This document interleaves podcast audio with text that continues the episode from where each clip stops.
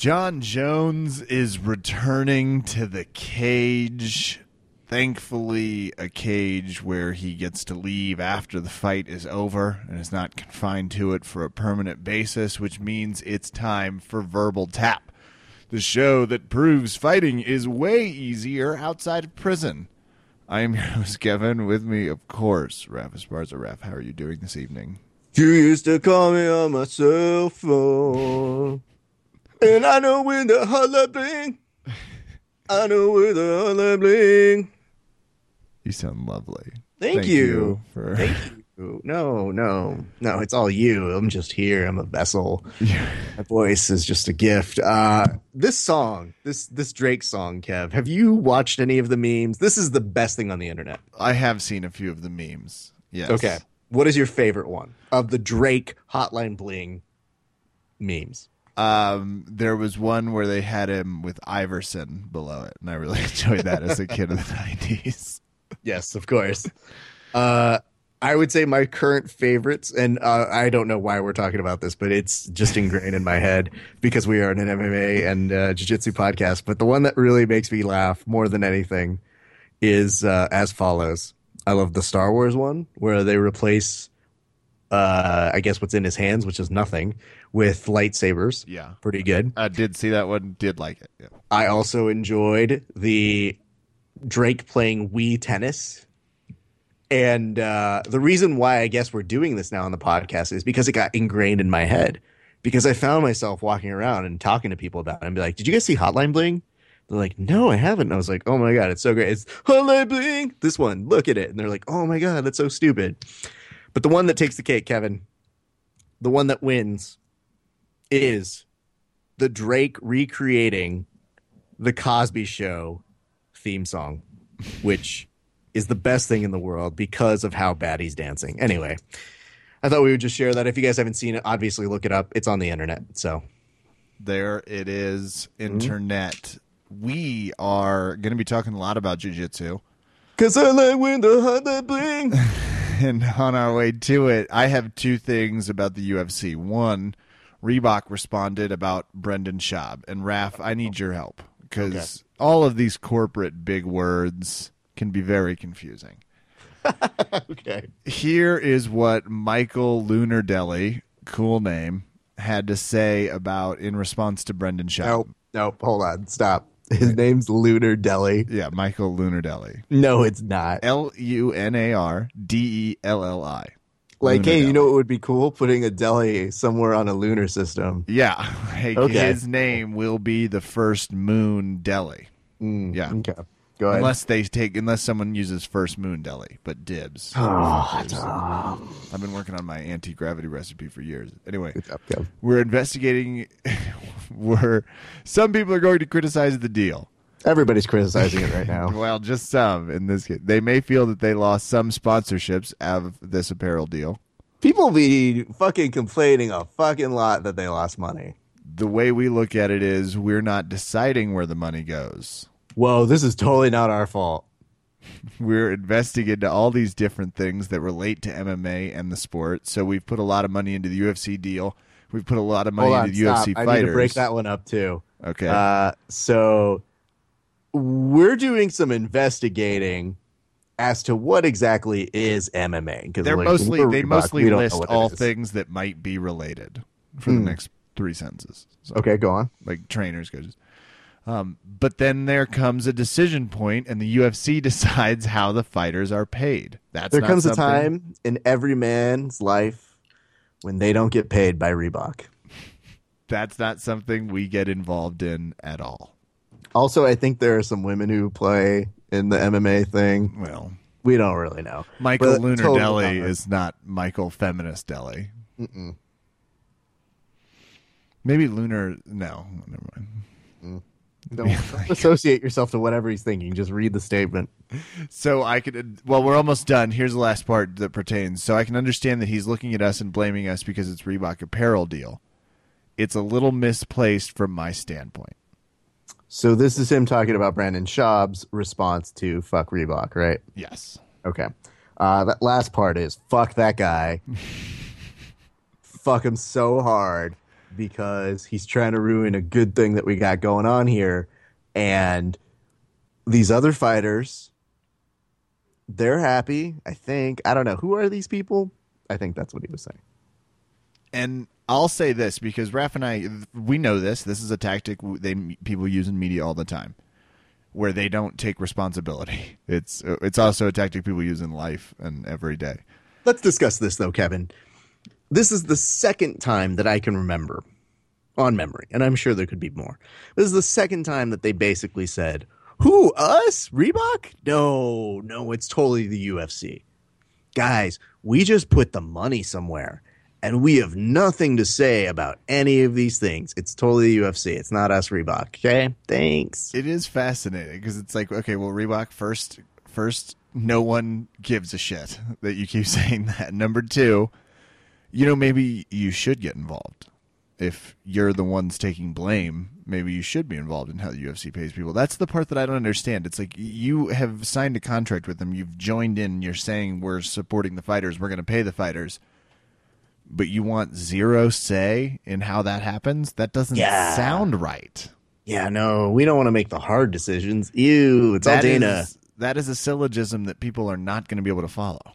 I'll say this. I think the bigger problem for me is it I could understand to a very dumb extent giving Reebok the ability to or giving the UFC the Reebok ability to make decisions and do certain kind of uh, big moments but the fact that they continue to distance themselves.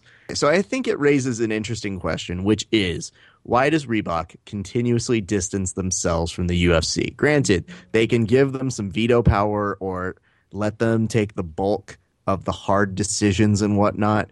But for a company to continuously say, oh, us make a decision? No, that's not us. Why would no, we no, do that? No, no, no. we wouldn't be involved at all. We just give money blindly and don't care what happens and who gets it and why and if yeah. people aren't happy. This isn't a that's super PAC Reebok. Like exactly. you have to be a part of it. Yeah, I.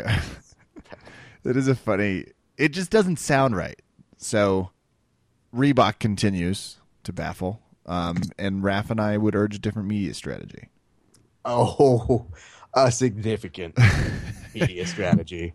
In fact, not trying to place the blame on Brendan Schaub, who's easy to just say like, "Oh yeah, you not everybody's going to be happy. No problem. Cool." Yeah. That I think we can all get along with. That is an easy uh, thing to uh, say, by the way. It's also an easy thing to say. Uh, we are working hard to work with the individuals who are part of the UFC, which might be a lie. So maybe that's not why they're saying that one. Uh, it could also be, you know, we wish him well. Obviously, he wants to make a choice. We still encourage most of the athletes within the UFC to stay within our, our realms. We're committed to doing good by them. And in actuality, when they say shit like that, it just is like, oh, you're going to talk shit about Reebok? Is that what you're going to do? Okay, well, fuck you too, Brendan Schaub. And you hear this? All you other fucking UFC fighters, you're on notice too. I also do question the motives of a company that continues to be like, uh, we just write the checks. Like, blame them. I don't. I just. Uh, I love it with Reebok. It's like you guys are not a mom and pop. Anyway, Raph, mm. Jon Jones is going to be wearing Reebok. Do you know why? Why? Because he's back. Oh, good for him. He's gonna be wearing it. He's gonna have Reebok plastered everywhere. He might even tattoo it below his shin, breaking IBJJF rules. Probably. That's a little teaser. This is one of those big moments in mixed martial arts history. What is your take on Jon Jones being back in terms of context for the UFC? Uh, obviously, opens up some doors. It makes Daniel Cormier not feel great about eating all that Popeyes after his fight with Gus Gus. Um, I don't know. I mean, Cormier was already getting into a place where he was saying he was going to take a break, he was going to get a vacation in, and Jon Jones was already starting to attack him on Twitter, or at least playfully kind of jostle the beast, if you would. And I think the difficult part about that was it told me Jon Jones is speaking a little too loosely it seems like he might be back sooner than later. Again, the whole mm, I don't know was telling me, uh oh, shit, he's close. They're about to do something really soon. So it didn't surprise me. And you were the first one to tell me that he was coming back. So kudos to you. But is he mentally ready to come back right now? That's a great question. And I feel like he's been working out. Uh, obviously, the Instagram videos of him lifting a million pounds show that he is really intensely back. People that lift are very good at mixed martial arts. Uh, yes, Kevin. But it's different when you were already good at mixed martial arts and then you add a strength component to it that is a little more, it's not superhuman, but it's scary, is what some would call it. So, yeah, I think those two realms are a little strange for this particular case. Yeah, Jon I- Jones, I would definitely say is someone that we've called weak before in his career too. That's a big complaint we've had. I understand what you're trying to make the illusion here too, but the problem is is that does he come back stronger? Does he come back more focused now that he's had something taken away? Um you know, I mean like when you're the champion for so long and you get that, this is kind of one of those things. You didn't lose the belt. So what does that do to you psychologically when someone just takes it away from you and then you train to show all of the people how much more energy and craziness you can bring? So that's one part the bigger part for me, Kev, and I got to be very honest, is he ready to come back?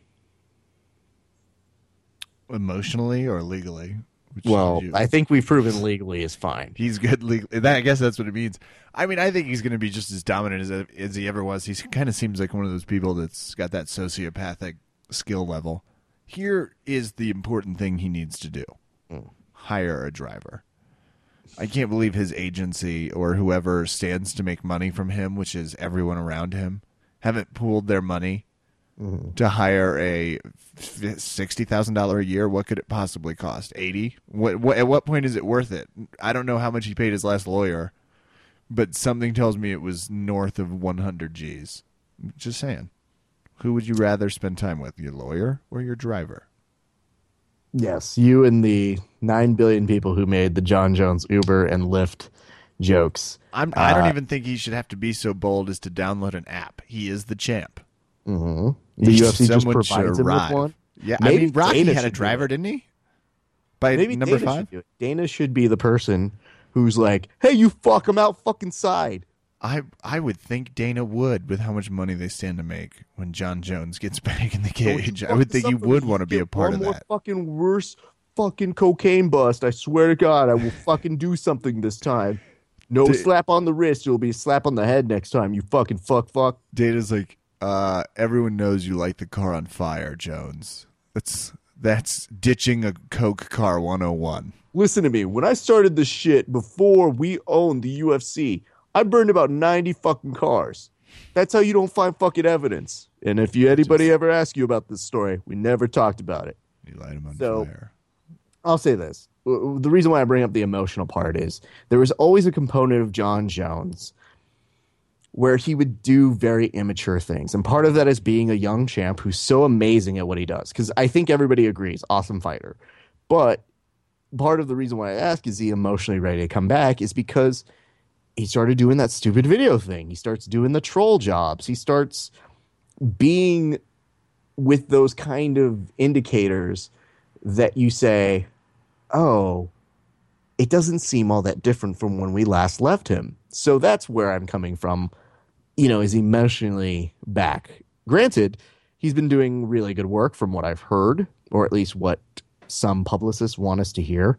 Eh, He's been doing really good work uh, speaking to kids about, I guess, being a champion and doing cocaine and then driving. realizing, you know, I probably fucked up. And that's got to be a great conversation if you're a kid in the audience. Why listening are we talking like, about this? Um, Uh, teacher, why are we listening to him talk about doing cocaine and Well- ending up okay at the end and still being a millionaire and a fighter who will fight for the title? uh, I would love to hear Uh, that response. the perseverance, duh, kids. Stop asking questions. Because it's Courage Month here at William H. Mason Elementary. And shut up, Tyson. Jesus. William H Macy. Oh, it's a. I assumed it was an L.A. school we were talking about. Okay, not- it's right next to James Woods High. it's all the character actors have great, great high schools. Yeah. Uh, I can't wait to uh, attend Ted Danson Community College. Out Ted Danson is a treasure. just it's just north of Topeka. Great school. Mm. And I'm stoked Mm. now about Subcon Okay. Why? because Jeff Glover and Christian Woodmansee are in a super fight. That's a great matchup. Now we should be excited for that. Uh, did you see the photo they used? No.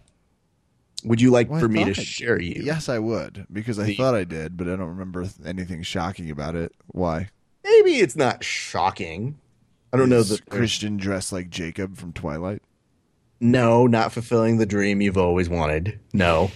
Uh, I don't know that the fault is anywhere with Christian, if that's a hint. Well, then Okay. I'm not interested in hearing any more about it. All right. Well, I tend to like to be able to blame someone that. I have sent the photo over to you, Kevin. Whoa, hello. Why did they? What did they use? Clip art to get Jeff out of that? That looks like a. Uh, So, for those of you, again, great, not a visual podcast. Uh, for those of you who can't see, which is everybody. What the photo we just uh, shared with one another, it's basically Christian Woodmansee behind uh, an American flag, as some of the Atos guys has, and um, then this there's Jeff like a real picture. looking like he's about to be featured on an upcoming episode of How to Catch a Predator. Or one of those '80s industry magazine Mm-hmm. pictures that they use for like standard catalogs. Yeah. Uh, this he definitely looks like a businessman who got caught uh, having a gay love affair. Uh, it's just in a magazine called Stashes. So uh, we love the Jeff Glover, obviously a good friend of ours. But uh, that was an interesting photo. And the thing is, I know he loves that photo. There is nothing that you can tell me to convince me he does not like that photo. And that I think it is doing the desired effect by having us talk about it in such a light. Well, edibles are powerful. I can speak to my own experience, uh, getting me through every Saturday and Sunday. So I'm a thousand percent scared of that left side of the photo. Are we sponsored by edibles yet, Kevin? Oh, from your lips to ballpark dispensaries' ears. They do. So when I did the Risk podcast, I was like, I was doing some writing two nights before, and I stepped in. I was like, "Do you have something that's like kind of an upper buzz?" He was like, "Yeah, absolutely." He's like, "What are you doing?" I was like, "I'm just writing, just making some notes for some performance stuff." He's like, "You know, we sponsor comedy shows and things." I was like, "Tell me more." He goes, like, "Doug Benson's here on the 26th. We're taking him all this, all these products." And It was like, for free? He goes, absolutely. Like, um, okay. So control save, Raf, because when we start doing Verbal Tap the live show, when we take this thing on the road, can't wait to start here in Denver. Um, what are they going to say when I've never had an edible? Is that going to be a problem? Probably not, because you can sell it, you know. Hey, guys, this is some real good edibles. This makes my mind wander. Oh, what's that? I'm freaking out, man, but in the good way. Ooh. Uh, man, my brain. I'm Bob like Marley, Kevin. right? Bob Marley. Also, hallucinations of my future, and ooh, hungry munchies. And scene. We have a cool guest coming on the podcast today. Yeah, what a great segue, Kev. And uh, you want to go ahead and march on over, get to chatting with uh, today's guest? Absolutely. If people haven't already skipped to that part already. They should have. Lord knows. they would have missed some improv gold.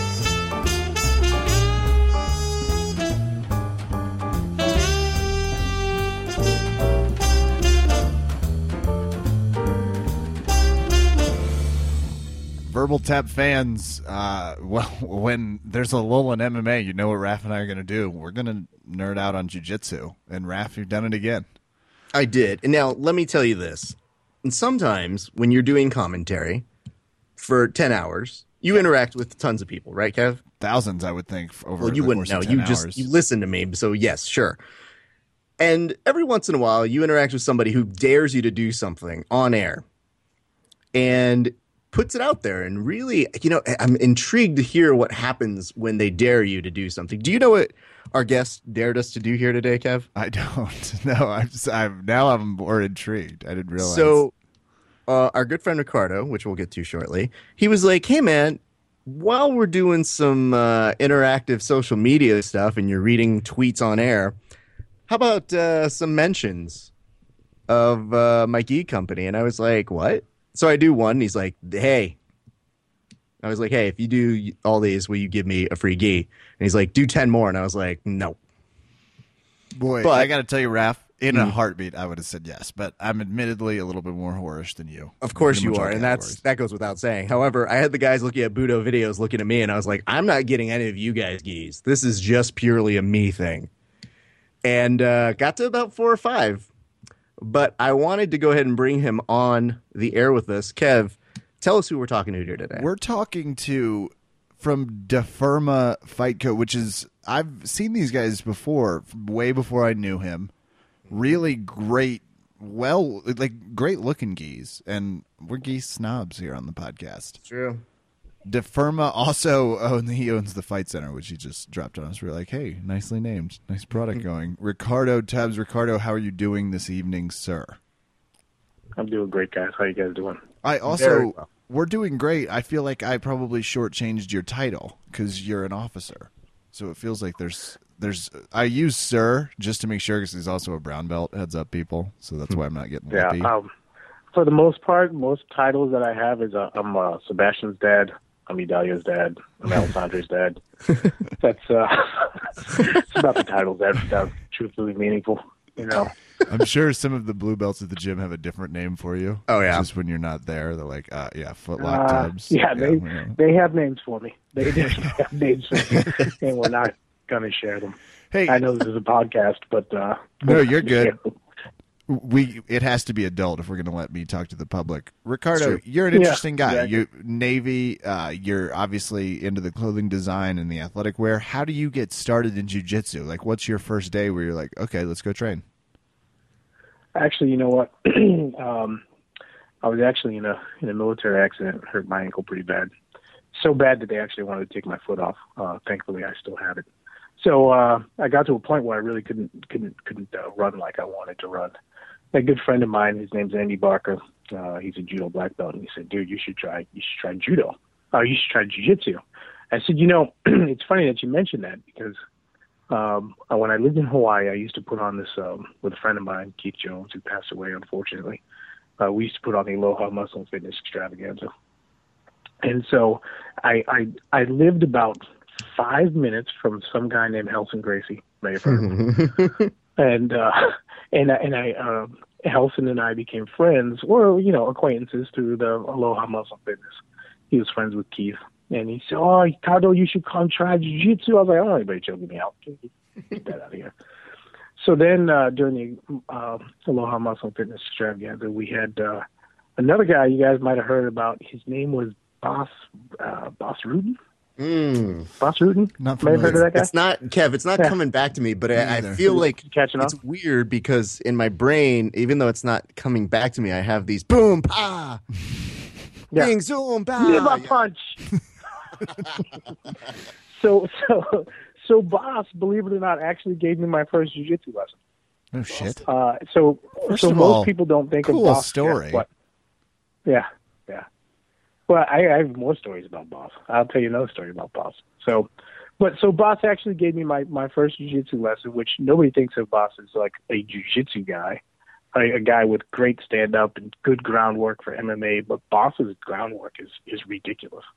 He will rip your leg off. Um, and uh, so the, the funny thing was my me- my lesson was in the middle of little middle of the of the Aloha Muscle and Fitness Extravaganza, and so my training partner was Cabbage Correira. If you remember Cabbage from way back in the day, Hmm. um, uh, he was a yeah MMA fighter from Hawaii, pretty pretty good guy. You know, he uh, he had hell. He he used to say he had a head like concrete. So anyway, so the other funny story about Bas is that my wife was pregnant with my my youngest, my oldest. I'm sorry at the time, and we we didn't know what we were going to name our oldest, and we were like, oh, we have this name, we have that name, and we're thinking Sebastian. And Bas was like, I think you should name him Sebastian. And we are like, why? He's like, that's my name. You don't really think my real name is Bas, do you? My name is Sebastian. I was like, oh, well, all right. So there you go. My son's name is Sebastian. That's amazing. Wait, okay, so Yeah. you you kind of gave us a little bit of it, but tell us what the first instruction with bosses like because Kevin and I have been training for a while, but our first instructor wasn't Bas. And that's an interesting way to start if you are being honest. Yeah.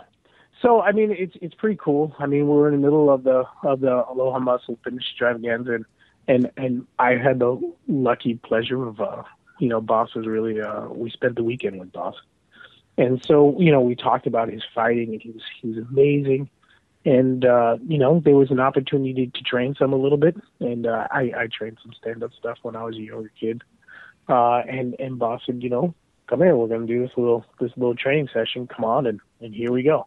And that little training session lasted about an hour, and and I was my my my uh, it was all groundwork, nothing about stand up, all groundwork, and uh, you know it, it it really translated into uh, it translated into man, this could be pretty interesting to me. And then I moved, and uh, as we do in the military, and uh, I started training with um, another guy named Saulo Ribeiro on the Saulo Ribeiro Association. Pretty good guy, right? Again, Uh, I haven't heard any so- of these names, but I'll just take your word for it because you seem trustworthy. Yeah, it, Mm. it may come back to you like the guy who spit in the wind, but We, you know, well, we, have like, Uh. we just talked to someone from Ribeiro Jiu Jitsu last week. Mm-hmm. Uh, where you talked to Rafael Lovato pretty frequently. So And we I was- have to oh, razz on. Pretty awesome. Uh, Raphael's good people. So- we love him here. And, you know, I think this Saul, the one with the brother Sandy, it's yeah, Sandy, yeah, right? He's got Yeah. named Sandy. Awesome. Yeah, he's got blonde hair.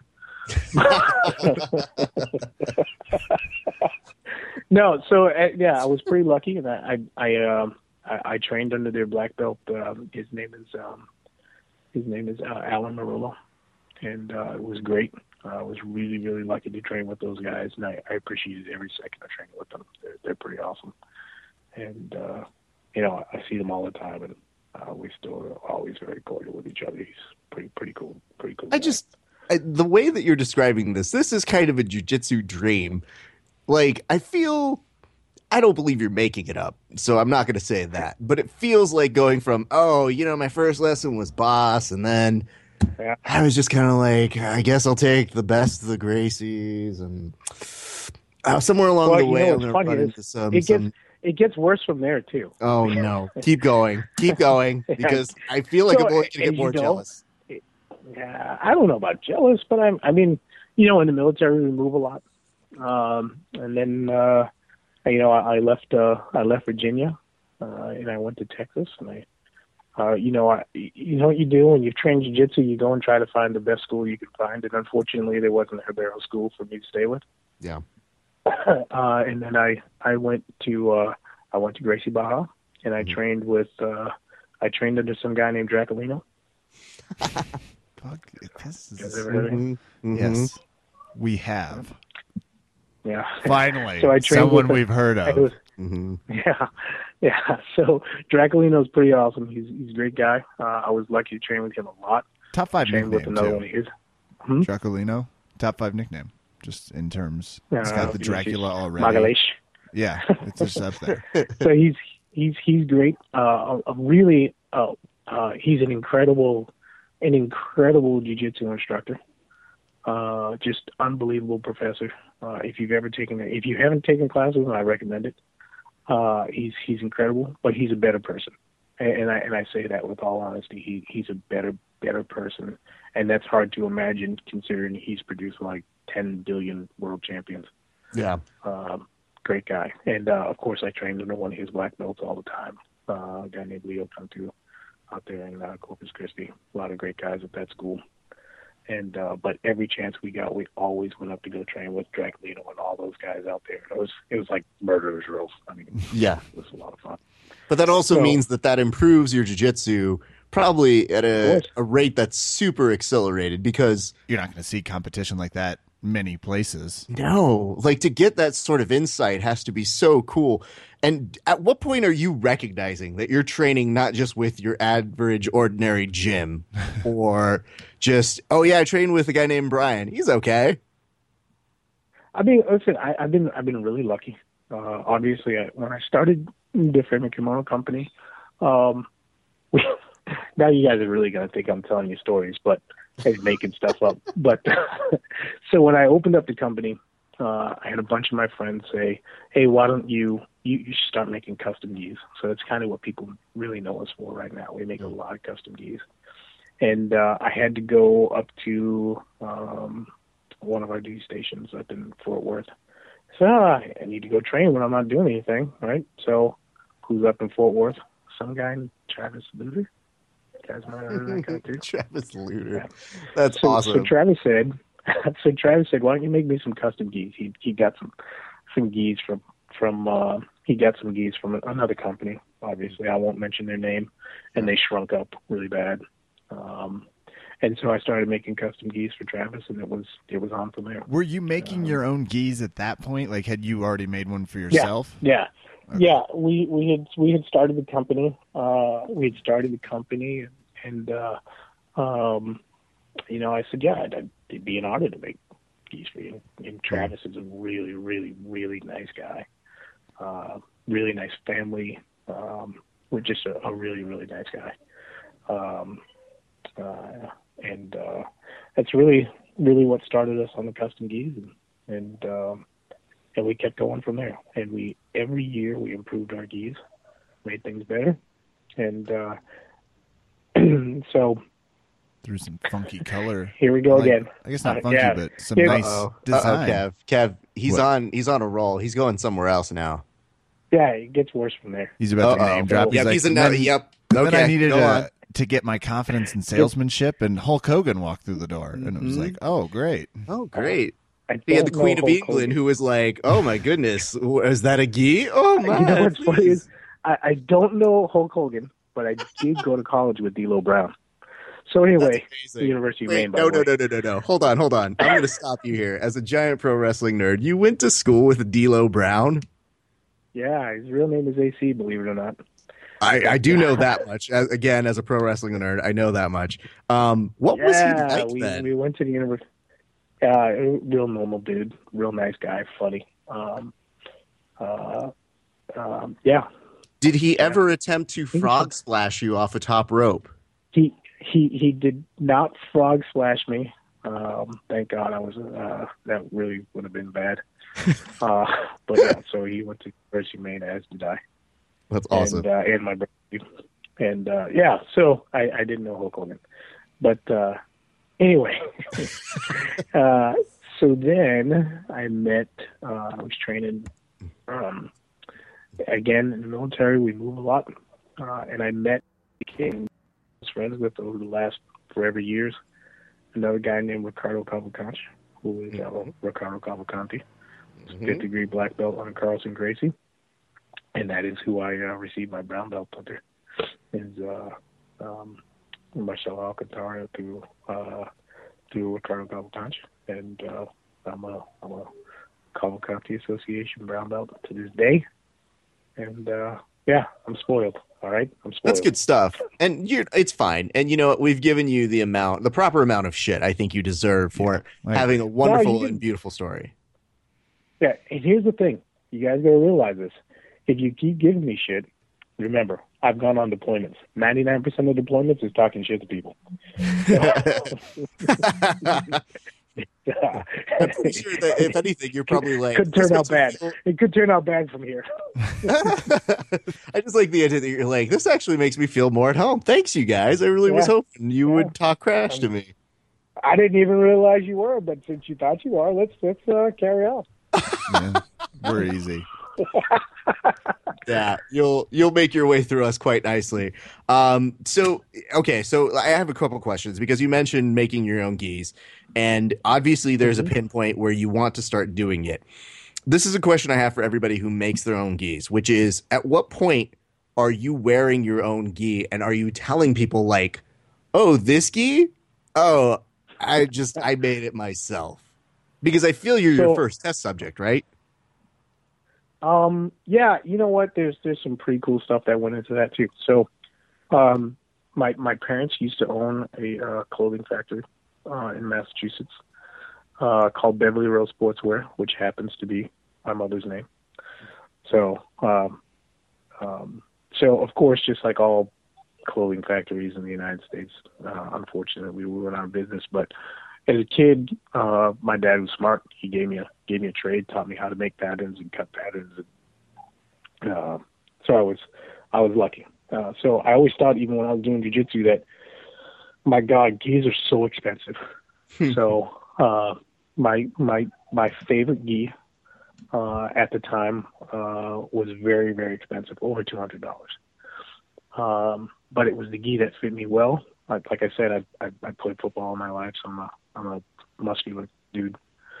So uh, I needed gi that would, would Just on fit my top of being type. Yeah, I an know. elite jujitsu player and an officer. I'm also, you know, I used What to a- play hold on. football. Yeah, for real, dude. Kev I have to really stop you here because I love the uh, idea of. Uh, Kev, do you ever have that problem when your muscles make it so hard that you can't put on a gi on? Oh, of course, especially like, oh, yeah, all the God, time. it's like, oh, I wish it would fit me, but oh, it's so, ooh, I'm not even flexing. And it's just, oh, it's tough. I mean, tough life. obviously it fits my waist because that's Mhm. tiny, I- but Yeah, it's just these absolutely. pythons attached to my shoulders. Yeah. Yeah, I didn't say I was Arnold. I didn't say I didn't say I was Arnold big, but you know, I I- like I said, I played college football, Mhm. um, and, and you know, He must be so it was- fun to roll with. Oh my Yeah. god, I can Yeah. already feel it. The, yeah, You know the what? Here's pressure. something It's just- You know, I'm going to tell you something about guys who. uh, Okay, so so you guys know I've been in the Navy for almost 20 years. So I'm 41 years old, so I'm not Mhm. a spring chicken, right? So uh, and I started jiu-jitsu late, uh, late in my uh, later than most people, of course, or most people these days. So one of the most annoying things in the world is when when you're rolling with somebody and they're just like, "Oh my God, you're so strong." The only reason why that worked was because you're so strong. And I'm like, "Really? Are you sure about that?" Because it was basic jujitsu. Like it was a sit-up sweep. really? Well, you're you're speaking in a language. Kevin and I don't really understand because uh, no person has ever been like, "Wow, Raph, that was all strength. Congratulations, you were amazing at what you were doing." I get a lot of like, "Oh, yeah, that you really had to work hard for that." Like, you had to use all of your experience, and then I'm like dead tired, just being like, "Yes, it took everything out of me. We're still going? No, we're not. I'm tired. No." yeah. Well, and and I say this right. Mm. I personally, I believe uh, our head jiu-jitsu coach, like I told you guys, his name is uh, Jean Balua Cartagena. He's a head jiu-jitsu coach at this school that I, I have known. Uh, and he's 145 pounds on a good day with rocks in his pockets. And I'm pretty certain that he's the strongest human being on the earth. you know, like that dude, that dude makes me feel bad days. You know, I'm Uh, on your he- website, He is so. St- and Mhm. his smile looks a little too pleasant, so I believe you.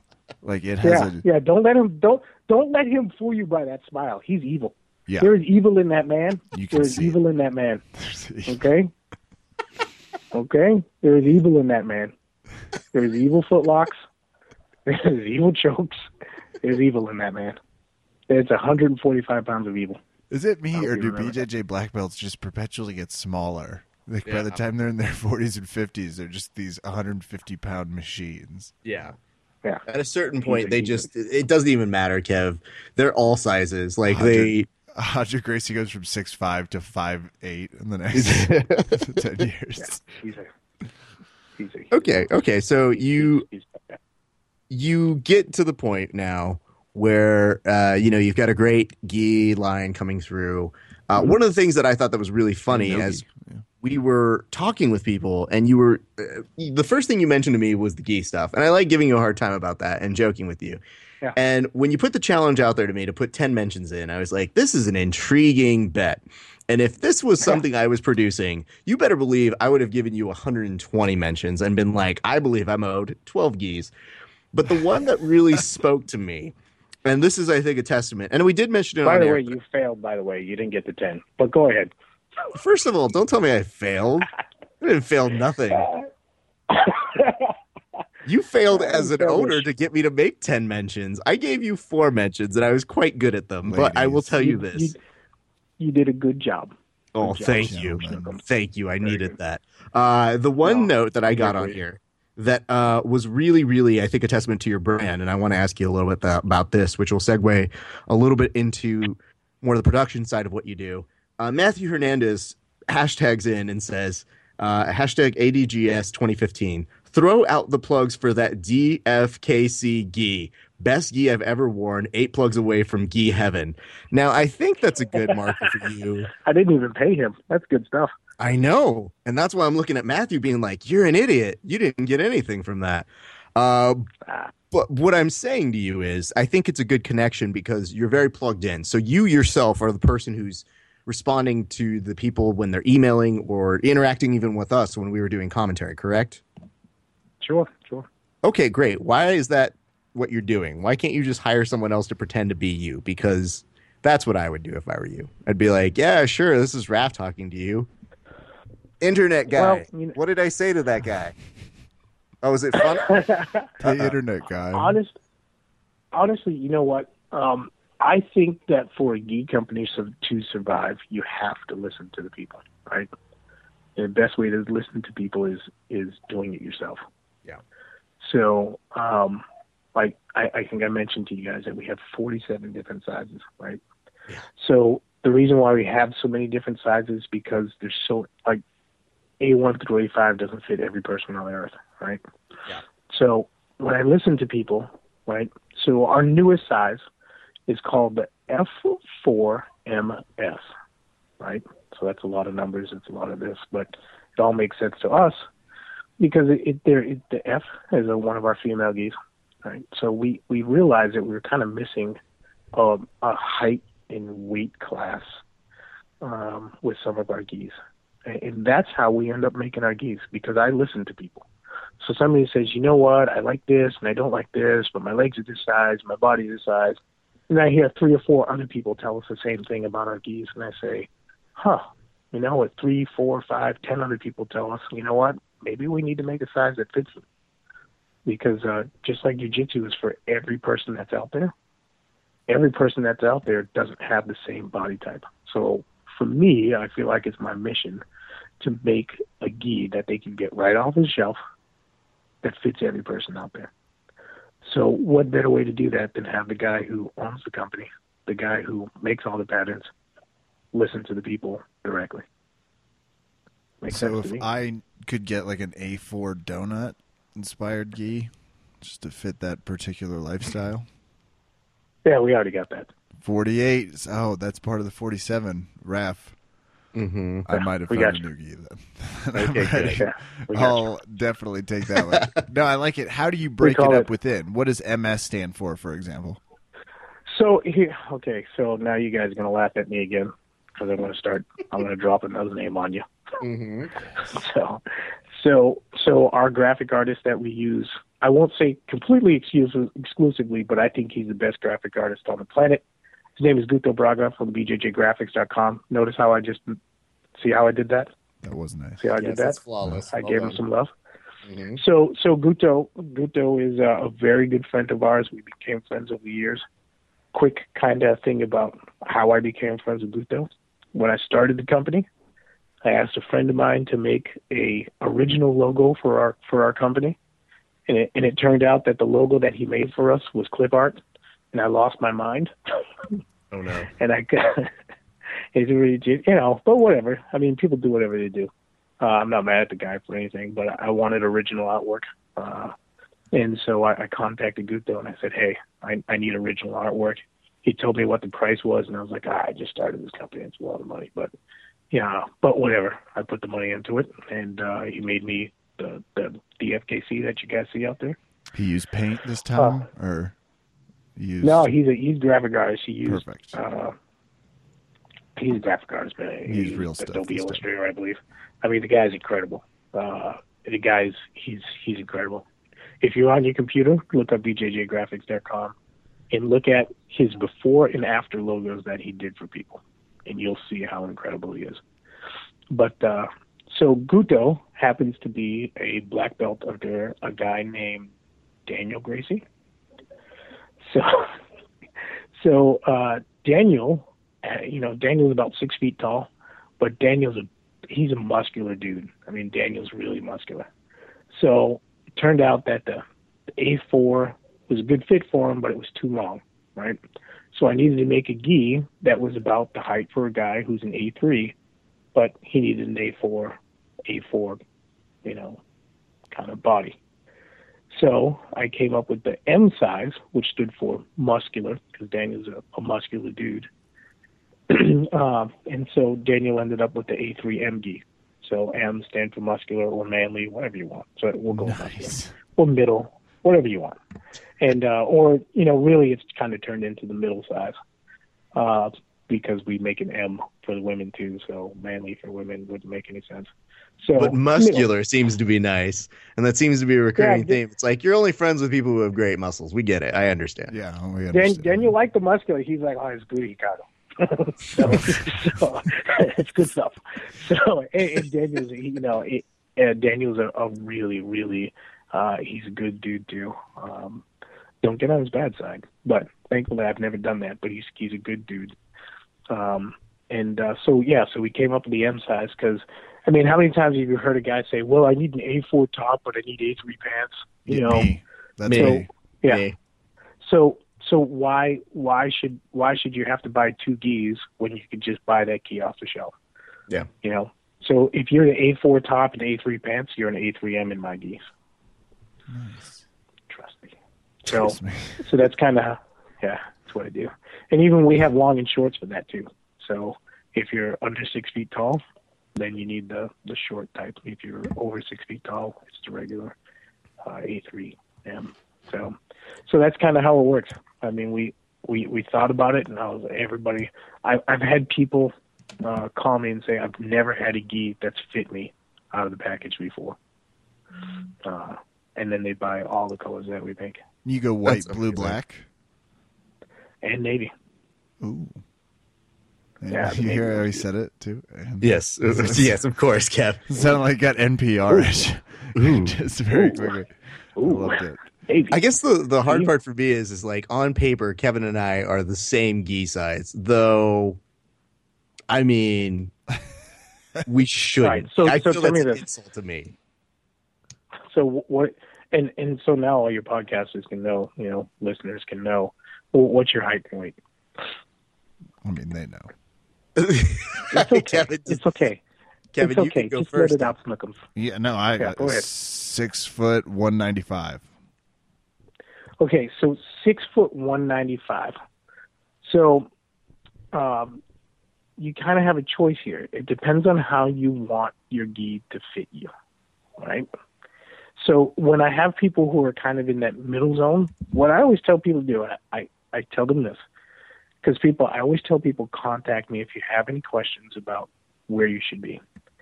Um, I say, um, send me a picture of yourself in regular clothes. Hell. Oh this is- damn! I, agree to No, half I want that. you. I seriously want you in clothes. Thank you. Okay. And then, and then- good, good yeah, caveat. Fine. yeah. Yeah, please. And then I say, I say, uh, I say, you know, and also send me a picture of yourself in the gi that you believe fits you the best. Because when somebody tells me, sends me a picture of the gi that fits them the best, I can tell them, okay, you like to wear your gi that way. This gi is going to be a better fit for you. And also, one thing that I've learned about dudes, they always think they're at least an inch to an inch and a half taller than they really are. So you're five eleven. Tell the truth. So I'm just with you. So, but guys always think they're taller than they are, and women always think that they're heavier than they are. It's just, I don't know. I, I've I found that over time. I had surgery eight days ago. Mm-hmm. You're welcome to take Right. your opinion or the hospital's. Those are your- So what are you? that? Are you six feet? I'm six foot. I'm six. Okay. I'm six foot and just a little quarter. I'm, I'm giving you a hard time again because that's what we do. so anyway, I don't want uh, bad gi information. You've crossed into a very dangerous. It's like I'm listening. you have my full No. attention right now. So so here's the thing: the one at six foot one ninety five, the gi that's actually going to fit you longest, and you're the best. What I found of guys who are six feet one ninety five is the A two long. Interesting. I know, I know what hmm. you're thinking. A two, there's no way I've ever fit an A two, but hmm. the A two long is going to be a good fit for you. Yeah, well, I mean, you're you have obviously diagnosed in the sense of the two problems I always have with gis are either the pants are huge, hmm or the chest starts to rise up and the sleeves get a little short. So I've Yep. always gone a little bit Yep. bigger and then shrunk down. Mhm. So now I'm a little bigger, especially like my Vulcan gis, pretty big. Yeah. So one of the hardest things you'll ever try to do is, is shrink one of our gis. Um, so what we do is is we pre-shrink our gis twice. So we pre-shrink the gis, uh, the material, then we cut the material and we shrink it again, That's awesome. and then we put the gis together. So it's almost like by the time you get it, uh, you've already had those pre-shrunk uh, moments, thus Yeah, pre-shrunk. I mean- but Yeah. some I mean, people promise here's that, the and then they don't necessarily have that happen. Speaking from experience, and I tell people all I, I tell people all the time, um, um, we pre-shrink our gis twice. So if if if you wash the gis and you turn your washer to hot and then you set the dryer to hell, they're 100% cotton. They're going to shrink just like your jeans will shrink. Yep. You know. Um, no, nobody's perfect, but we try to do our best. It, it's, Sure. it's pretty pretty difficult to try to shrink one of our gis. So. I guess the reason why we're we're having this nice discussion about gis is I have one gi, and I like to call it uh, my free spider grip to my training partner gi, and uh, I, I wear it when I hate myself. I wear it because I go, man, I just really want to make the day more challenging for myself. And uh, Thursday was one of those days. I put this, uh, it's a gray gi on, and it fits me a little bit big. And I was like, well, let's see how I'm training today. And I swear to God, the day I've looked at it, everybody looks and they go, he's wearing it. everybody, look at it. He's wearing it. Guys, Just grab all of the grip you need. You're going to be fine today. And I was like, uh oh, I'm in for, I'm in for a day. But I like that. That's that's where I am sometimes. I, I make my bed and I I live in it and I eat in it. But you know, it's what you do sometimes. You take the good with the bad. well, Ricardo, Yeah, and like I said, yeah. No, no, go ahead. No, I mean it's it's kind of interesting because, and it's also uh, everybody wears their gi just a little bit differently. Right? Yeah. Everybody likes a little bit of a different fit. Like, uh, you know, some guys love to wear their pants all the way up to their calves. Some guys like them Yeah. longer. Some guys like their sleeves up to their elbows. Blah blah blah blah blah. But usually, if I spend a few minutes talking to somebody, getting a couple pictures, and I see how they want their gi to fit, I can tell them that this is going to be the gi that, that I I believe will fit you better than than any other gis. And if I may be so bold, I don't know Mhm. why I preface with that. Mm-hmm. I've seen your No, gis. it sounded very regal. Sounded very regal. Go ahead. That's the first time anybody's called Kevin Regal on the podcast. In a while. It's Yeah. like- No, ever. Ah, regal, regal calf. It's they're beautiful gis. Like your colors pop. So you have really good, vibrant, simple colors. Like it's not a nauseating gi by any means, but it's got a good thin line of color, which I really like. Yeah. I'm definitely in on Yeah, we, we we we actually uh, every year we change our colors. So every year we come out with a new color scheme. Um, That's awesome. So and then we do we do limited edition gis throughout the year. So the the the black and gold was a limited edition gi that we did this year, and then we just did the new Arte Suave gi, um, which is incredible. Um, that's truthfully my it's a it's a masterpiece to be honest with you. I mean, I really, really love that key. Wow, we did some pretty cool stuff where we superimposed the Brazilian flag over our logos uh, with a really nice rash guard on the inside. It's just, it's just really, really, really has so much nice color, but it's not too over the top where it's like, oh my god, uh, it's ridiculous. But so, um, we're pretty proud of that one. So let me ask you this. I, I got two major Mhm. big questions that I think are always indicative of what your gi brand or your not just your gi brand, but your whole company brand is like. Uh, when you are looking for stuff, uh, like who are you looking for in a sponsorship? Because there's been a lot of people who are athletes and competitors who are always like, I just want someone to sponsor me, and they just expect like you fall into their laps. What is it that you So, are you looking know, for for a sponsored kind of uh, athlete when it comes to competition or just anything like that? you know, I think it's it's it's cool that you guys asked me that question. And I, I kind of put this out to people all the time. So I I personally respond to every request request for sponsorship, uh, which also tells you guys that I don't sleep very often. But I personally read every request for sponsorship that we get, um, and I I respond to every request. It may not be right away, but I, I respond to every request. So I have a couple a couple of rules that I go by. Um, when we sponsor people, uh, we sponsor people. We don't sponsor champions, right? So what I mean by that is there's so many tournaments out there that everybody's a champion of something these days, right? If you think about it, there's there's a million tournaments uh, in the United States, and everybody's the champion of this and everybody's the champion of that. So what I have to do is I have to really pay attention to what people are writing me. Um, and I want to know that we're sponsoring uh, a person who is a, a good person, uh, somebody who works hard, uh, somebody who's more than just just a jiu-jitsu athlete. So if you look at our sponsored athletes, so you take somebody like uh, Lana Hunter. So Lana Hunter, she is our very very first sponsored athlete. Um, so that means that she's been with us for five years. So she is a she's actually a uh, she's actually a doctor, right? She's a psychiatrist or a psychologist. Sorry. So yeah, same um, thing. Yeah. Well, one can give you medicine, one can't give you medicine. One can talk about medicine, and one can give you medicine. I mean, the one that I know definitely gives me both, so it's no big deal. there you go. But I mean, she's also she's also more than just a jiu-jitsu athlete. I met her, watched her compete a thousand times in Luverne, Texas. Really, really tough competitor. But she's more than just a competitor, right? She she does a lot for women's jiu-jitsu. She teaches jiu-jitsu classes. She's she's a proponent of of people getting into jiu-jitsu, whether they're men or women. Uh, and she's really, really a, a big part of the community, right? So she actually helped us develop our our women's our women's gis, right? So um, you take another guy that we sponsor, another guy you guys might have heard of. His name is George Gurgel. UFC fought in UFC a gajillion times. Rich Franklin's coach uh, runs George Gurgel uh, Brazilian Jiu Jitsu, uh, mixed martial arts out in Ohio. Uh, we sponsor George. George is is an incredible dude, just a really, really incredible dude, and and quite possibly the best seminar you guys could ever attend. If you ever hear that there's a George Gurgel seminar coming up, first off, be ready for some little bit of craziness. It's gonna be a little intense. it's gonna it's gonna be a little intense.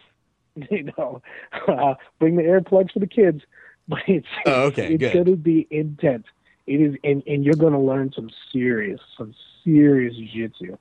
Hmm. Uh, and George is one of the most most respectful people you'll ever meet uh, when you hear him talking about his jiu-jitsu association, his relationship with Renzo Gracie.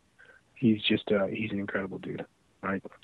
So I mean, it, it, our our sponsored athletes are all really really incredible people. I mean, I can sit here and go through the list the list of people that we sponsor, um, and some of these people you, you you probably never even heard of, but these these they're they're they're good people, right? And they're average people for the most part, kind of like me and you, um, you know, they've done some good things in, in tournaments, but they do more than just jujitsu tournaments. You know, they teach, uh, they mentor, they're, they're, they're positive people in the society. Uh, so, you know, they're, they're good people. So one of the other prerequisites that I have is if you want sponsorship from us, you, you probably should own a gi from us or something from us. Because if I'm going to sponsor you, I want you to be able to tell everybody, tell everybody that you love our gear. So if you're just asking for sponsorship so you get a bunch of gear, well, how are you going to tell anybody that our gear is really that good? I, I want people to be honest with people. So if you own our gear and you love our gear, that that's you know kind of a prerequisite with us. Well, if you're just I've, looking for free gear, you get that from anybody. Uh, well, I find all of these things great. Um, I think the where we left off was I gave you four mentions. So I guess what I'm asking you here is what is it that I need to do? Because I look at this and I was looking at your prerequisites and I wrote down some notes, one of which uh, average person, check plus, no problem there. Yeah. Uh, do good things. Ooh, okay, that one's a little rough. Uh, not not so good there. I there. was pretty nervous about that quality too, Raph. When he, he was starting to talk with the quality, where I was like, "I get it, I'm out." We we passed it. Uh, something for society. Um, I mean, I comedy I take count? care of Kevin, and I feel like that gives back to the That community. sounds honestly, ways. that sounds like a full time job. Jesus Christ, real. you have no idea. So I would say this: you put a challenge out there to me, and Mhm. let's see if we can make something happen. Because I like you, I like your gear. I feel like you put a challenge out to me that I was not Agreed. in a great place because I had Budo videos with me. And I feel if it was like Mhm. one of my own shows, I would have been like, oh, yeah, we would have mentioned this. This is no problem. But when you go back, and as I've seen now, they basically uh, some of those matches down to like six minute clips of just the individual matches themselves.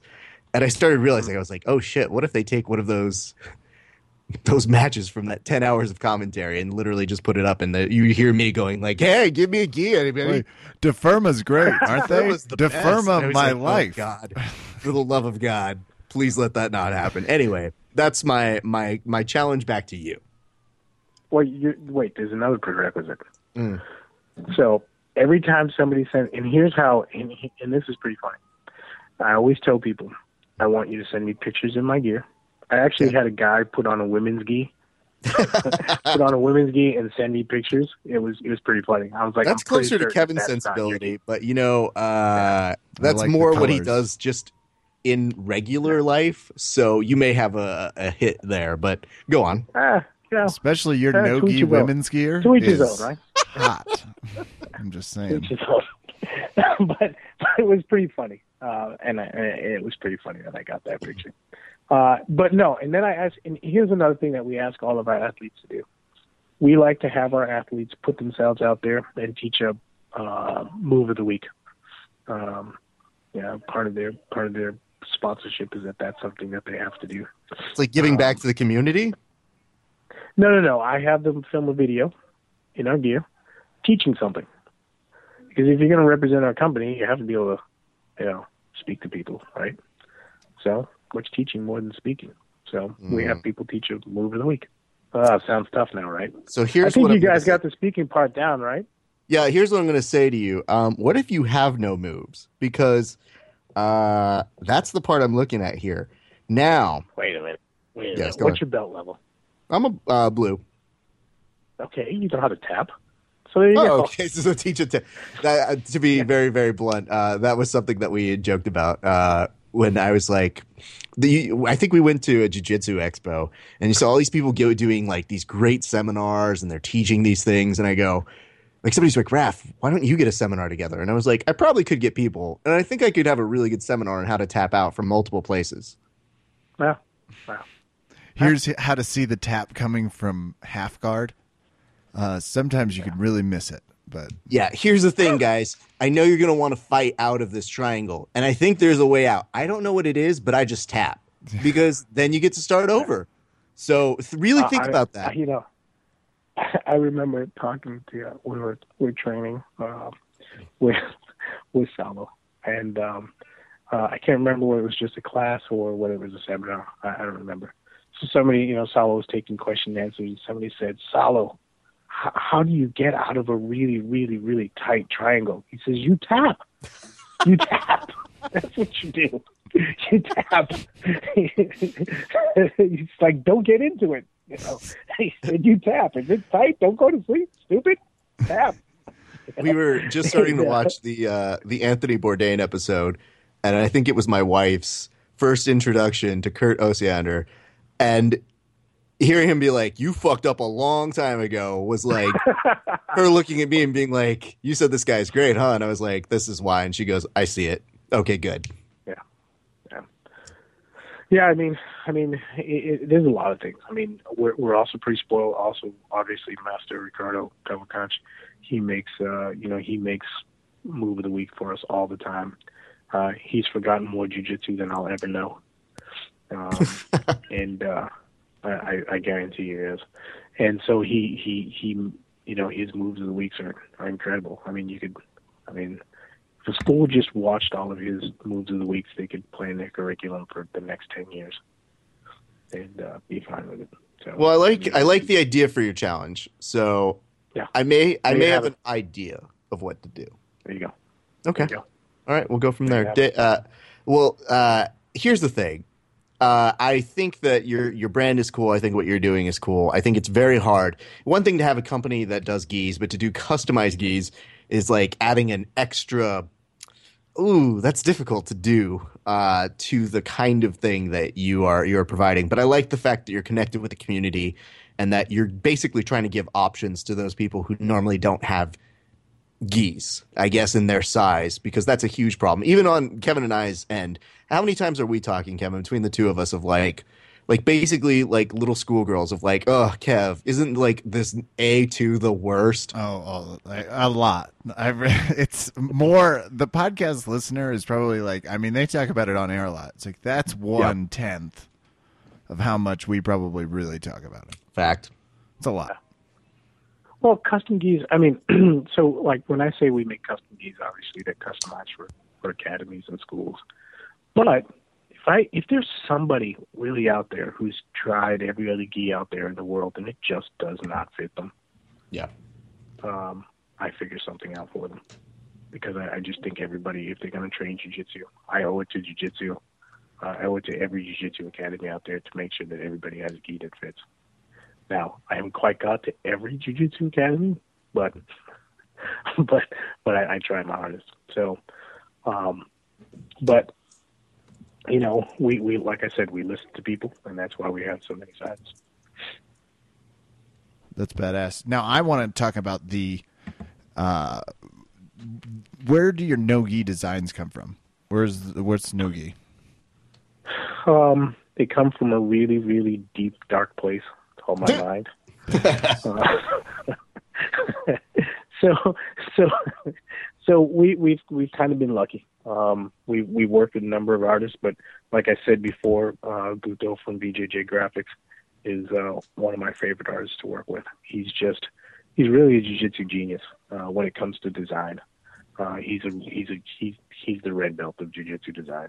Um, um, Love and I'm, I'm really just a yeah. Thank Your you. very nogi stuff's awesome. it. I'm also a big fan of the spats. I'm a spats wearer. Yeah, man, you, you guys, if you guys have never tried our spats before, um, like anything we do, we try to go over and above, right? So, so the fabric that we make our gi with is that's it's kind of I have a textile myself, so um, and then like I go over and above with our spats. So our spats have like uh our spats. We don't just make a one size fits all. Uh, we have spats that are made for kids. We have spats that are made for women, and we have spats that are made for men. So our men's bats have like a we have a built-in a built-in uh, athletic supporter. Mm. Um, you know, we obviously they're they're made a little much differently for for men than they are for women. So we even have like a little piece of little piece of nice little like um like a little piece of rubber at the ankle so that they stay down and don't ride up. Um, you know, it's just and the fabric itself is just really really nice. I think So that's pretty cool. Really like that. But here's my thing, Yeah. okay? Yeah. Because here, Kevin is a believer of the spats. I have never worn them, and Mhm. this has been a, a very contested uh, debate between the two of us.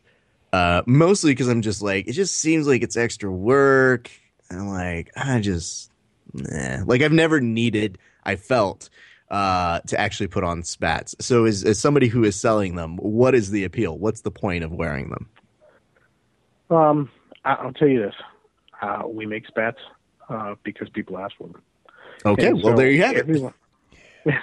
So so, but there's there's more than it. I mean, Okay. obviously, we we took a while to come up with our spats.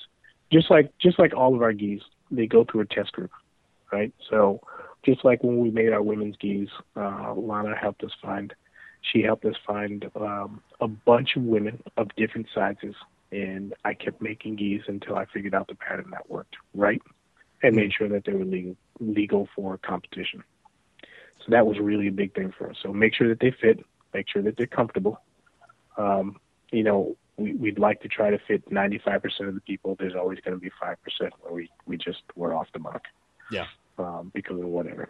Uh, but So with our spats, people kept asking us, "How come you don't come out with spats? How come you don't come out with spats?" Because I did not want to just say, "Okay, here's a one size fits all," you know, you know, small, medium, extra large, and that fits everybody. For us, we had to make sure that if we're going to do it, we need to make some that fit women, some that fit men, some that fit kids. So, um, the appeal of spats, I think, for some people, honestly, is just feel sexy. I don't know. I, I you know, I think I just like because because I'm going to put this out there. My professor Jean Dalua likes to wear spats. Sometimes likes to walk around with spats no shorts over them, which whatever. I don't know what he's trying to tell people. Sure. Whatever. But, uh, yeah, I just I let it ride. You know, I let him do what he wants to do because you know what can I tell him? Well, you can't get in the But, way of uh, genius is the problem. Yeah, yeah, yeah. Genius, if that's what you want to call it. Mm-hmm. So- Absolutely. you know, but you know, the thing was for me is I'm a designer, right? I know how to design clothes. I make sure that things fit people the right way, uh, or at least the best that I can that I can do. And uh, so that was why we we came out with them. People kept asking us for them. I hate these spats. I hate those spats, and I listened to what people said. Guys said they wanted a built-in athletic support. Women wanted to make sure that when they bent over, their butt crack wasn't showing, right? Fair. So, yeah, you Can know, I echo crack that for the men's? Just as someone with uh Yeah, we have that too. Uh, We call them plumber proof. yeah Plumber proof spats. Loverproof is the best. Well, Yeah, I'm back January, and uh, my next round of stuff will be some some no gi gear. So I'll keep an eye Yeah. out. Yeah. I'm liking You this. check out the. Uh, I'm a you big check fan of the uh, in any event. I'm going to explain a little bit about it. You know the difference between wearing long sleeves and full sleeve rash guards. send it. What you, That- what you got? That feels like the difference to me when I put spats on Okay. All right. I feel versus Yeah, shorts. that's Kevin does a much worse job trying to convince me here. I I think than any other the- person. Plus, no, you, you don't. do look cool. Like you just look like you're ready to pull guard. Honestly, Kev, when he explained you Fewer feel bruises. sexier, I feel like that was a more honest version of what you probably feel inside of your head. If I'm being 100% honest here. I guess I, I kind I of heard a, have. I heard a giggle when I said it. I heard a giggle when he said it, and that silent giggle said, "He knows me.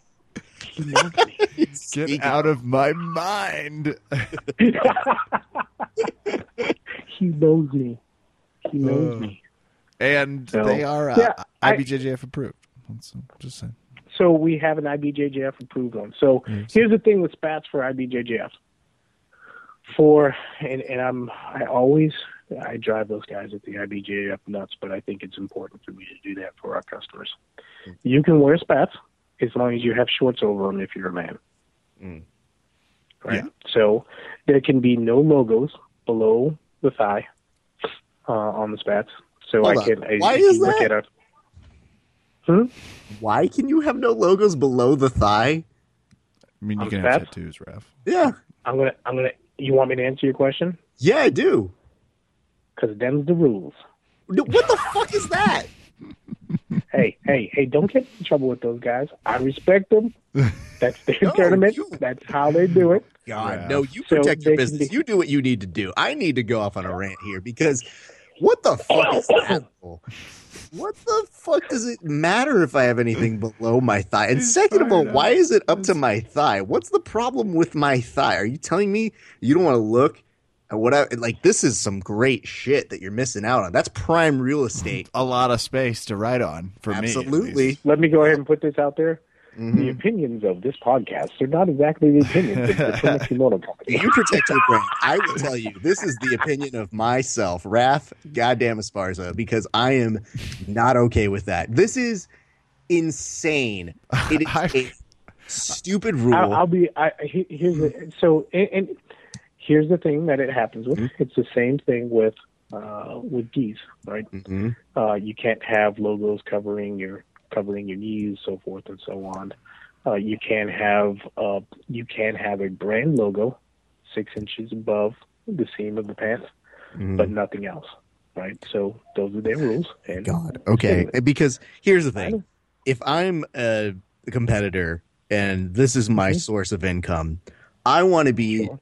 decked out head to toe. get your sponsors on there, right? like a fucking race car driver. So I don't need these fucking people telling me what I can or cannot do because that's stealing money from the fucking athletes who could potentially put more people on their clothing and maybe, I don't know, make some money because if we're looking at the IBJJF, you don't make too much money. Oh, wait, at all. So, Well, Rant I. I will say this, and, and now I, I'm I personally, obviously, I own a geek company and I own a, an apparel company, Yep. and, and I would like to have my logos visible, right? So we have a we have some spats that are not some new ones coming out that are not some pretty nice colors coming up. Uh, we just actually sent them out to our, our, our photographer with one of our models. Uh, I'm going to go ahead and give him a plug at APAC Media out in Virginia Beach. Anthony, Anthony the Pac-Man. Uh, I feel like that counts You to my see our- 10. Kev, don't you? Yeah, definitely. Okay, No. done. I was- You did. You literally just said I'm going to give a plug and then proceeded to do it. I mean, I'm keeping it real. So, and, it- and keeping it real didn't go wrong. You know what I mean?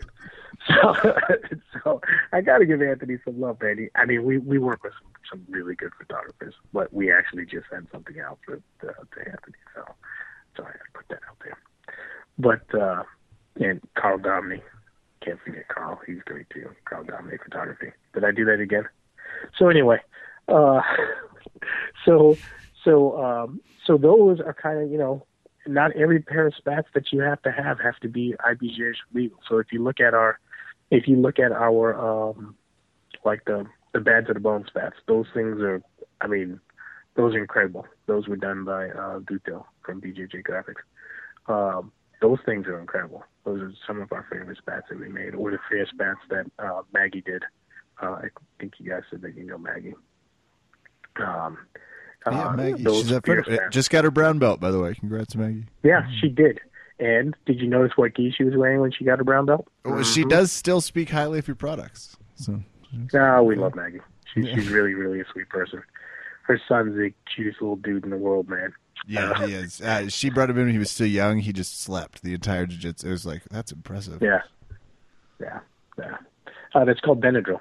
So anyway, uh, Secret of the Parrot Pros, as they would. yes, yes. Secret to card tricks.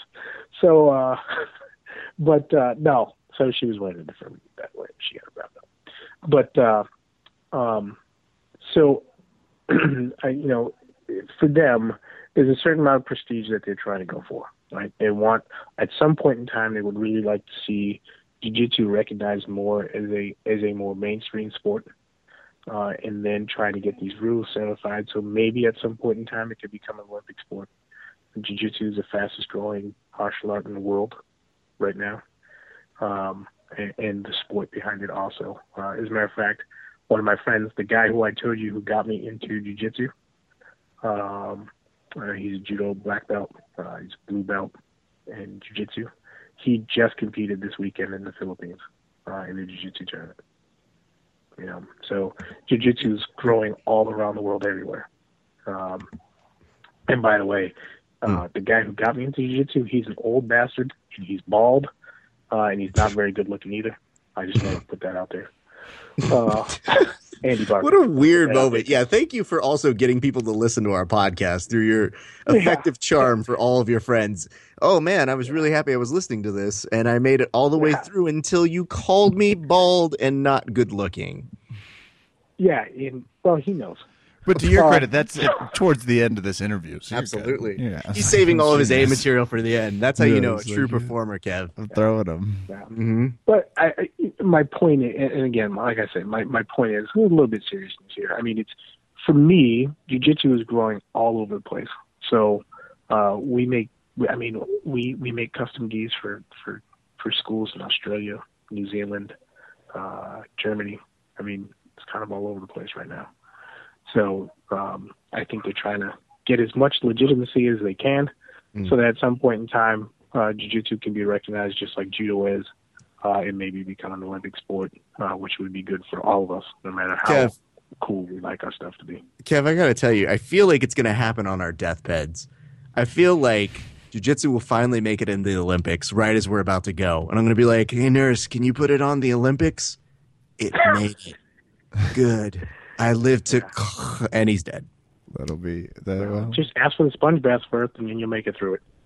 I'm sure. Yes, that's what's resuscitating me back to life. The producers Yeah. of the Lifetime channel just stole that rap. So way to go. Here goes another one. Won't yeah, be the so first I mean, time. I mean, listen, and then and here's the thing: I tell people too. Mm. You know, people complain about whatever rule for whatever tournament it is. Well, not every tournament has those rules. You can wear whatever you want. Yeah, So- know. Listen, you're doing the nice guy thing, and I applaud you for finding the silver lining in it all. I just get really fed up because I want my athletes for this sport, who I think do a great job, to just be able to make some money. And I think that's Yeah. that's important space. And maybe not the most lucrative of places to put things, but if the UFC can put Condom Depot on the back of the asses of their fighters, I think it's a little bit reasonable to say, hey, guess what? Around this knee area, would you like to go to fucking BJJWarehouse.com? They're just being safe. No, don't, no, no, no. Condom Depot. I no, you were swear- buying Well, that one? verbal end this podcast right here, right now. Uh, All right. The reaping the knee and We've already we've held Ricardo All right. for a long time because, as you can No, tell, I've been, whenever I've been being safe with Condom Depot. yeah, he's, This is the double worst pun. I don't know which one I hate more, the ruler of the pun. oh god. No, I mean, I mean, it's it's all good stuff. I mean, of course. I, I- to be honest with you guys, I mean, like, you know, what's funny is this is probably the first podcast where I've talked as much about. I, I've never talked as much about my geek, and I end up talking about jujitsu tournaments because that's what I live and breathe, and I train. And then you guys are the same way. But I mean, it's cool to talk about my company. Well, Yeah, I think it's I guess, important that people know about a company before they try and ever, if they are an athlete, to go out there and solicit. Because I see so many athletes be so clueless about it, and I think that's a hard part for them. I, I sympathize with them if they give us great jujitsu and they're really actively trying. But there are a whole bunch of people who literally just go, "Give me free shit," and really, that's just my gig. So I don't want them impeding on what I do. Let, what I let me say this about sponsorship. So, I, and, and and I don't mean to cut you off, but That's I did. okay. But I don't mean to cut you off. I I, I have a lot of friends in this industry, whether it, whether it's other gi companies that I'm friends with, Mhm. uh, or or guys like Gi Soap or or whatever it may be. sure. Um, Gi Soap is good. You guys need to try that stuff. I but, know they're on your uh, website and you just plug them, so that's also going to count toward my number. But go ahead. I don't know if Gi Soap's on our website, They are. but I, I do like them. was I do. literally looking at it. And stop trying to make it a natural integration. I, I can see right through it. That's what I do. So, but I, when it comes down to it, we when when when we're we own companies, right? So just like anybody else, I'm not going to sit here and lie to you and tell you that uh, I didn't start a company to make money. Everybody starts a company to make money, right? But sometimes with me, it's a little bit different uh, because I just I have such a I really love what we do, right? And I don't make a ton of money off of what we do, and that's what people people need to understand that it's not it's not like I'm going in my my Rolls Royce and I'm and I'm popping Cristal, right? So, um, and most rappers don't either, just so you know that.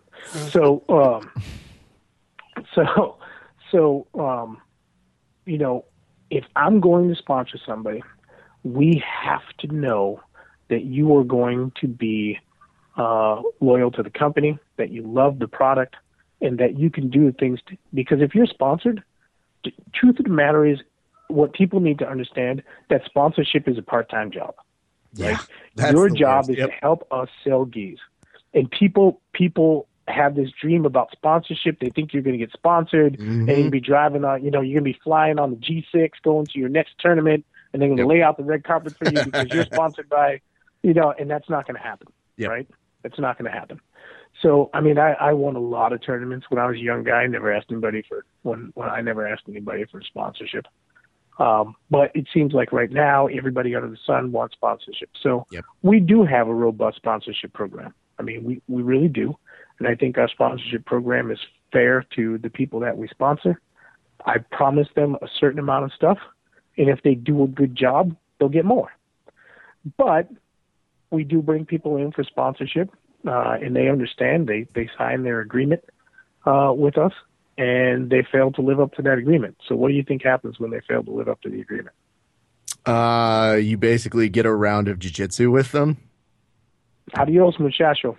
You gotta Wow. go. See, you should really So- put that into it- your legal work because I feel like It is. you you oh it is that you get to have a round with them in jiu-jitsu What's funny is is I'm very very um the other thing that's really fun about owning this company is all of our sponsored athletes I know. I've met, I've trained with them. Um uh and sometimes after they become athletes, I do get to go out and train with them. There's right now we have two that I haven't had the chance to go out and train with. Uh Andrea, uh, I haven't had a chance to go out and train with her. Uh she's amazing, amazing competitor. And uh Paulo Ribeiro, uh, I'll be going out to go train with him. He's only in Naples, Florida, so that's a good place to go. Um, so, but I've I've trained with the majority of the people. I know them. Uh, I've become friends with their families.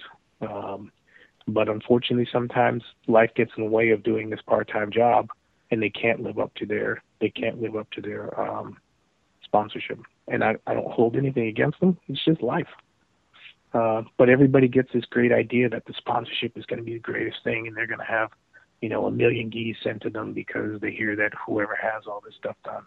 And unfortunately, that's not really the way sponsorship goes. Um, I mean, like I said, I think we have a robust program. We take good care of our athletes. Um, but, but uh, sometimes people, I think that's the thing is like- we obviously are joking about it, but there is a very real side of of that, and I think that's Mhm. why you, when you see it done so well, you see those athletes like with precision. The ones who do it really well are hitting up the Instagram. They're hitting up every type of tournament Mhm. they can, or there's an active balance to what it is they're doing. So I, I have a great admiration for those folks who I do see do it and who get it. And I think Yeah. that when you see people who get it, I think they understand brand integration and that they themselves as a competitor and as a jiu-jitsu practitioner, they themselves can be a brand. And sometimes that doesn't click until it really, really sets in. So that's really, yeah, really and good it's stuff. hard. Like people, people really believe. Like one of the things that we don't do, we don't sponsor kids. Um, and and when I get a I get a request for sponsorship from a nine year old kid, uh, I tell them the truth. I think that kids just need to love jujitsu, enjoy jujitsu, and if they want to compete, great. But if you as a parent can't afford to send your kid to fifty uh, Yeah.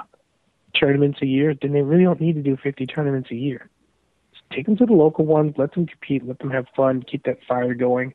But they're kids. Just let the kids enjoy jiu-jitsu. Uh, and if they want to compete, great. But you don't need to take them to every tournament in in the country. I mean, that's got to be Uh. heartbreaking to like the nine year old who's like, I'm just trying to get paid, man. Well, you'd be surprised. I remember I remember we got like a nine-page letter that was supposedly written written by this nine-year-old kid named Killer. His name was Killer, by the way. Uh, so, and he apparently typed me this whatever. I it was I think it was about three pages long that Killer wrote to me, and uh, about how he should be sponsored by us because Killer was a killer. Um, and, and that just just just didn't really jive with me. I mean, it just wasn't the right thing. He's a nine year old kid. He should be focused on whatever. And and Well, that's sure, just one kid. his PR campaign's a little lame, but he isn't. I don't think that's any reason. to- Hopefully, he had a good lawyer. How to get away with murder, whatever. but, uh, but you know, but you know, for me, I just want kids to be kids. So we we purposely and, and we have some kids that all they wear is our gis, and and so we do do things kind of to help our loyal customers out. We don't always do a full sponsorship for people, but I do a spot sponsorship. So if you're a person who really really loves our gis, and we have a lot of people out there who do, uh, and you post about our gis a lot, and you compete in our gis. Um, you never know. I may send you an email that says, "Hey, by the way, your next tournament fee's on us," and I do it all the time. Ooh, see, that's the type of spoiler I like. Yeah, Well, yeah. We take Ricardo, loyal customers. people can find you at defermabjj.com or your Mm-hmm. Deferma Fight Academy at defermatc.com. Yep. The Firma Training Center, Chesapeake, Virginia. Boom, where apparently the well-dressed killers train. Or uh, Yes, yes, well dressed, and amazingly, we're on Battlefield Boulevard too. That's good stuff, right? oh, That's that is nice. terrifying. That is really cool. Uh, Ricardo, it's been a blast. Thanks for swinging by the podcast tonight. We encourage people to go check out Defirma, enjoy their gear. Ricardo can be reached. He's the person answering all the emails. So, Verbal Tap fans, Ricardo Tubbs. Yeah, guys, I uh, appreciate it. You can you can always email us at info at thefirmabjj.com. Um, can respond to things on our on our Yahoo. Uh, I mean, I'm sorry, on our YouTube. We're always posting some videos on there, and and uh, like I said, we we like to talk to our customers. Uh, hopefully, next time you guys have me on, we talk about jiu-jitsu. You know, we can talk about MMA too. I like MMA. Don't worry. Some, some great, I think yeah. I think we've got plenty of opportunities to bring him back on, and I won't tell Kevin what one of them is, but I think Kevin knows what one of them is. I can't think of anything. Right? Yeah. Yeah. Yeah. I mean, like I said, we, we, we sponsor some MMA guys. We just had one of our one of our ladies win her fight in a minute and six seconds. Nice. not, That's not, good. Not too bad. Uh, we, Roger Navas. I Tandon McCory. Uh, he's fighting in the UFC in December. I say we're we're we're spoiled, man. We're lucky people. We're going to talk to you again, sir. Ladies and gentlemen, Ricardo yeah. Tubbs. Yeah. Hey, thanks, guys. Appreciate it. Everybody, check out the podcast and uh, check us out too. Appreciate it, guys.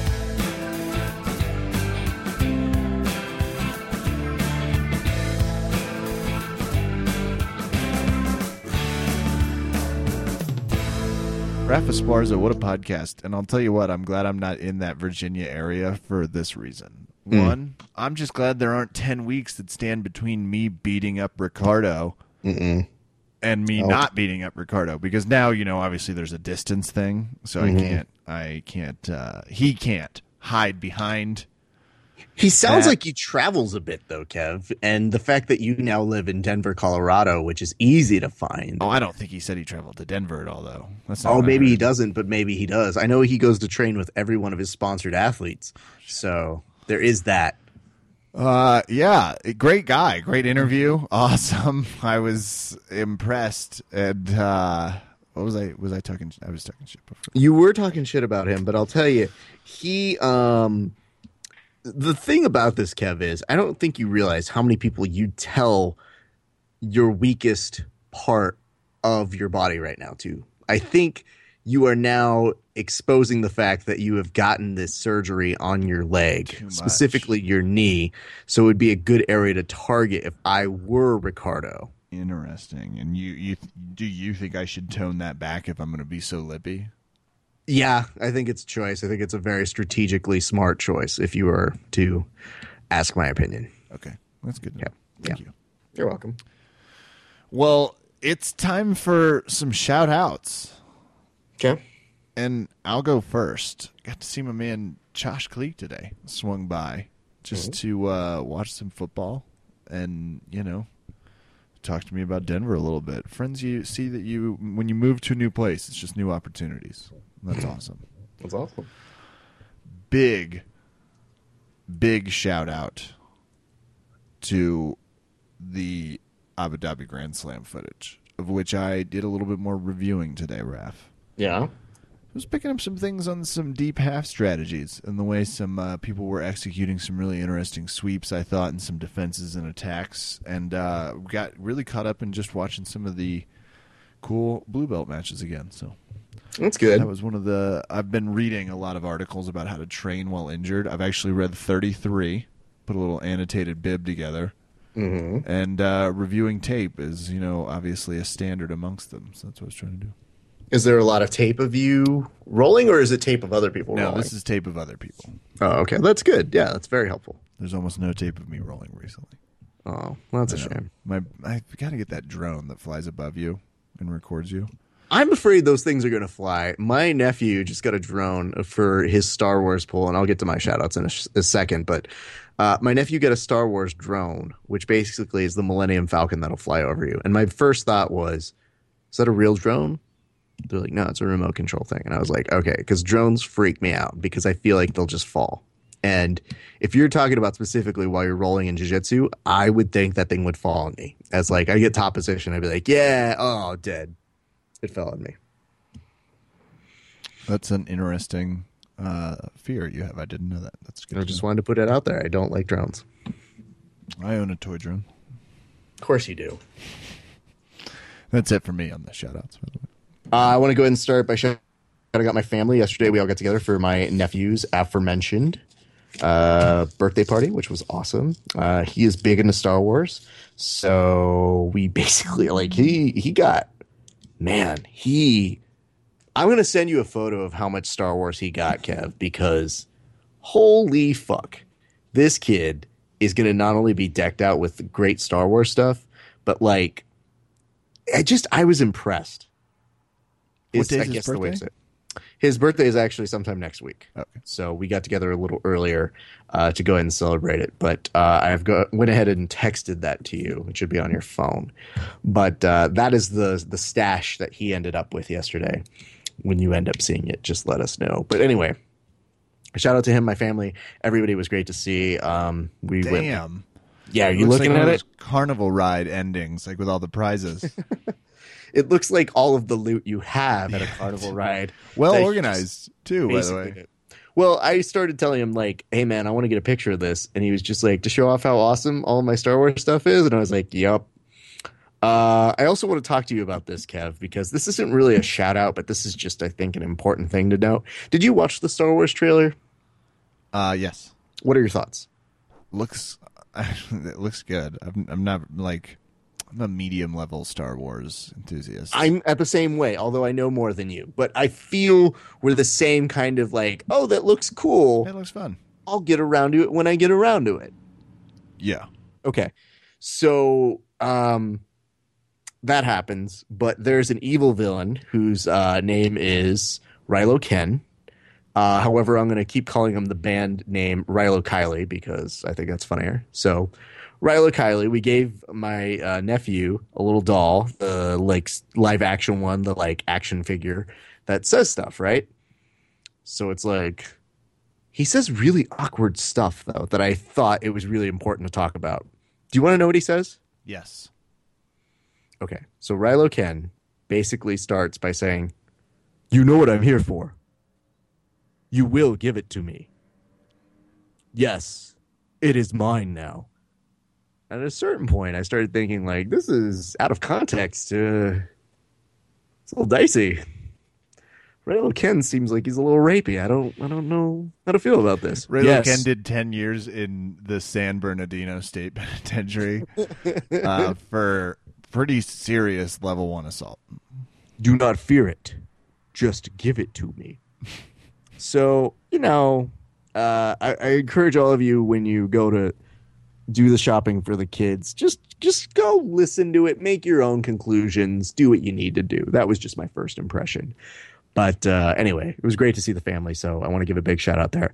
Uh, I also want to give a shout out again to BudoVideos.com. They were so good. They followed up with us. They talked with us. They asked us how we liked working with them. I, I can't complain. It's been a really, really cool uh, amount of messages that John and I have received. John and I got remixed, Kev.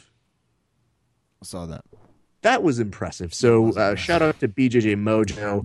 That was really funny to look around. And actually, I believe that was from BJJ World Champ, which is Cyborg's um, website. If you guys want to go ahead and look at that, so that was kind of cool. And to be associated with anything Cyborg, really like, Always cool. It's damn. automatically cool. Makes you better at Never thought jujitsu too. I boo, let's not put that on the record because that's a lot to hold up to. So, ooh. anyway, uh, shout out to them. I want to go ahead and give a shout out to uh, Breakdown Academy. Obviously, great training over there. Uh, Jevons is always doing nonsense and uh, teaching us good stuff there. So I want to say thank you to him and all of the great training partners over there. I also want to send a nice shout out to the good folks at Valley Martial Arts Center. Went there to train today. The and I'll tell you this much, Kev. We did the the kind of start of a day where we didn't. It, at first, it was just me and my buddy uh, Carlos, and uh, nobody else is there. It's just me and him, and it's an open mat.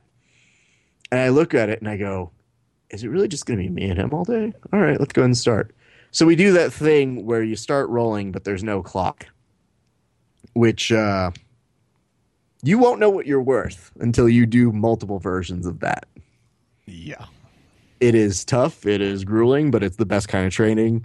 And uh, I mean, at a certain point, it's much like when you have a long roll anyway. Uh, It's just, it's fun. You're just kind of slipping out of things at a certain point, or if you are about to land something, you may have the best technique in the world and you'll just go, up, I lost it. Whatever. All right, where are we? Am I am I in your side guard now or are you in Okay, I think you got mount. Cool. Whatever. Let's just work from here. Uh so I just I had so much fun doing it. I will say the only thing that made it even funnier to me was I had worked to a certain point on Carlos and I got a really cool position and then somebody came and interrupted us and I was like, "Are you fucking kidding me?" like they just want to be like, "Hey, Raph, what's up?" And I was like, "I'm like I'm in a great spot here. You really gonna fuck this up for me?" Are you joking? Jesus Christ. Anyway, so shout out to everybody there. Uh, that was so much fun, and I, I would highly encourage you to do it because it's really cool. Uh, and he's already a partner who we have a long-standing. Where did we leave off? All right, that sounds good. So shout out to uh, Carlos, uh, shout out to Hassan, shout out to uh, everybody with great, great training out there. And uh, yeah, I think that's actually going to do it for me and my shout outs this week, Kev. Well, Raph, I have one more, and that goes out to the beautiful woman who raised me. My mother turned 55 Aw. years young on the 21st. So happy birthday, Mom. And in her true fashion, we usually celebrate it for about three weeks. So we're on, we're on week two. We have one more, and then we'll be all set. That's awesome. That's going to do it for us tonight here at Verbal Tap. I'm Kevin. Thanks for listening. Good night, and I know we the the thing. I know we the thing. It is good. Oh, definitely. Damn it, it's not a visual podcast.